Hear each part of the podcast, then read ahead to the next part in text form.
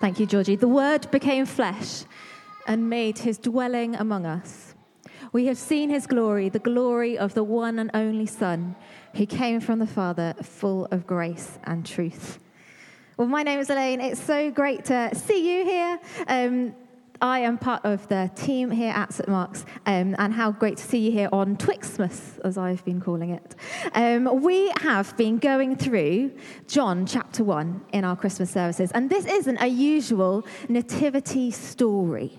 It doesn't tell us about angels giving messages or people going on journeys. This is why we have the reading from Luke and from Matthew as well, to remind us of the story of Jesus' birth the best story ever told. In today's passage, the Magi have been following the star from the east all the way to Bethlehem, and they have found Jesus, who is full of grace and truth. These men were intelligent, wise, uh, they'd spent many years learning, and they believed that they could find the truth in ancient writings and in the stars. And they knew the truth, the one they'd been looking for, had been born. And they went to find him. They followed the star.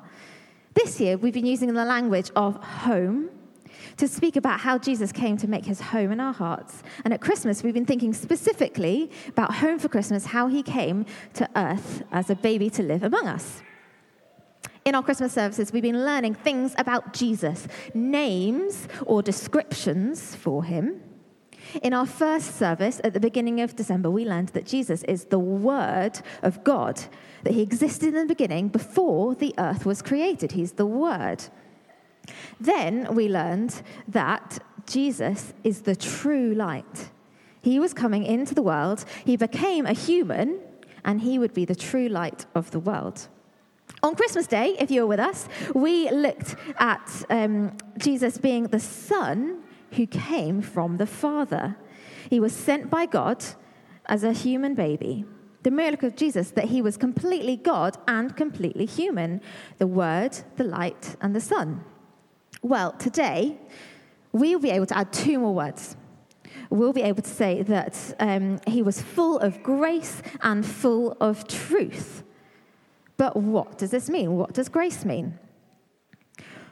Well, we might say that grace means God's riches at Christ's expense. We want to be in charge, we want to do our own way, but Jesus had to pay the price for us. You see, at just the right time, the letter to Romans tells us, when we were still powerless, Jesus died for the ungodly. Very rarely will anyone die for a righteous person. Though for a good person, someone might possibly dare to die. God demonstrates his own love for us that this, while we were still sinners, Christ died for us. And this is what grace means that Jesus died in our place so that we could know God as our Father. Grace is undeserved kindness. Now, hands up. Do you think you are a good person? Some, some hands going up. Okay. I wonder, do you think you deserve kindness? Do you think if you follow the rules, you're going to get the reward at the end? Well, I have a game for us to play. I would love three volunteers to come and help me. I think Sky, you can come. Um, who else can we see? Judah and Caleb. Okay.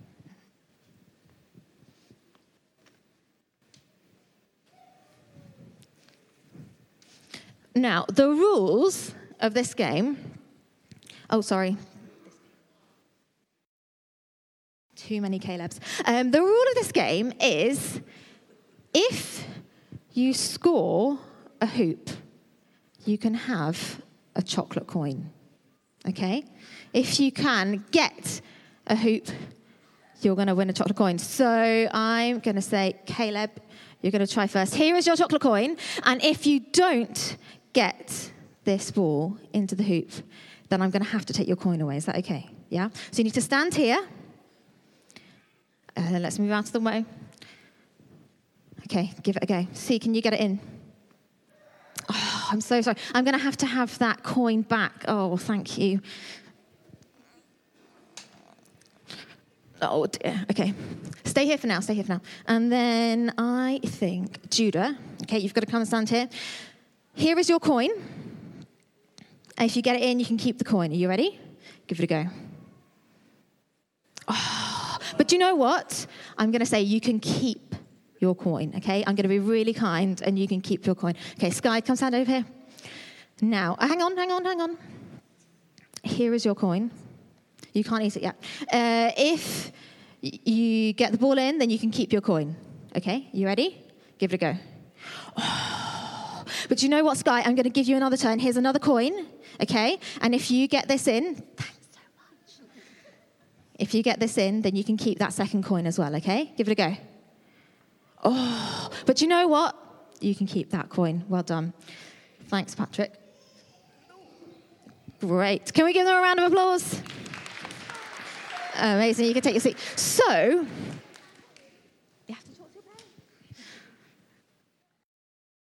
So the first one we learn if we work by the rules, if we live by the rules, we will get the reward. And if we don't uh, win, then we don't get our prize. And that is justice. That is getting what we deserve.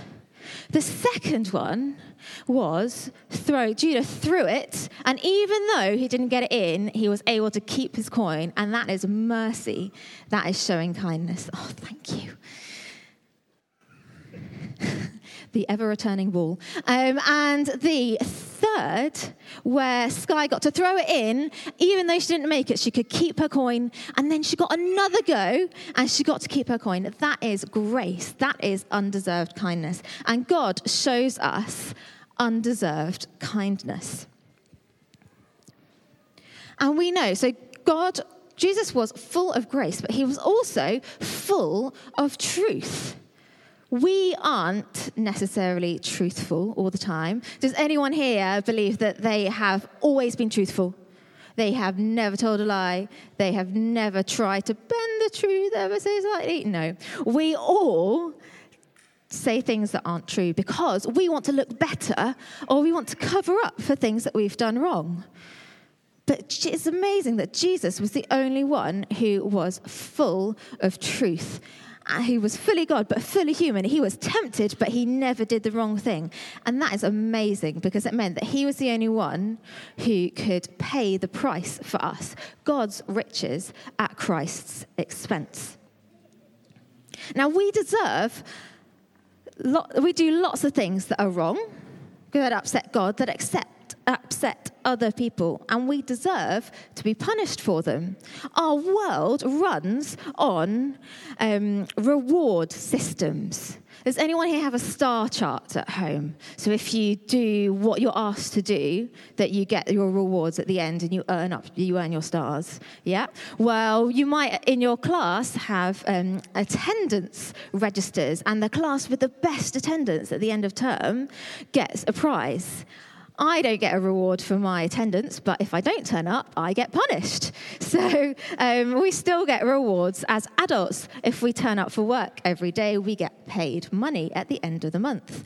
And we might feel that our relationship with God is a bit like that that he wants us to do good things and he'll reward us and if we do bad things he'll punish us but the amazing thing about grace it is undeserved kindness to us and if God treated us as we deserved, if He gave us the punishment that we needed, we wouldn't be with God. But He loves us so much that He sent us Jesus to pay the price for us. He doesn't treat us as we deserve, and He forgives us when we ask Him to. That's mercy. That is getting to keep the chocolate coin. But God goes further. He doesn't just not punish us, he, he blesses us, He guides us, and gives us what we need. He lets us get it wrong over and over again, and He keeps forgiving us, and that's amazing. And if you are an adult or a young person here and that is something that you've never heard before, then I would love to give you a small booklet at the end of the service um, that thinks about does God treat us this way? Does he punish us when we do things wrong um, or only reward us when we do the right thing? Um, and if you're a child and you're visiting, we've got a booklet that I would love to give you as well, another Christmas present to add to the hoard. Um, and I am going to pray for us now. So you might like to close your eyes. Father, thank you uh, for your kindness to us. Thank you that you give us what we don't deserve. Thank you that even though the world works on this reward system of um, rewarding us when we do well and punishing us when we do badly, thank you that your kindness is secure and certain, that it never changes, and that you'll always love us. Um, and we thank you so much that you sent Jesus as a baby to us. Amen.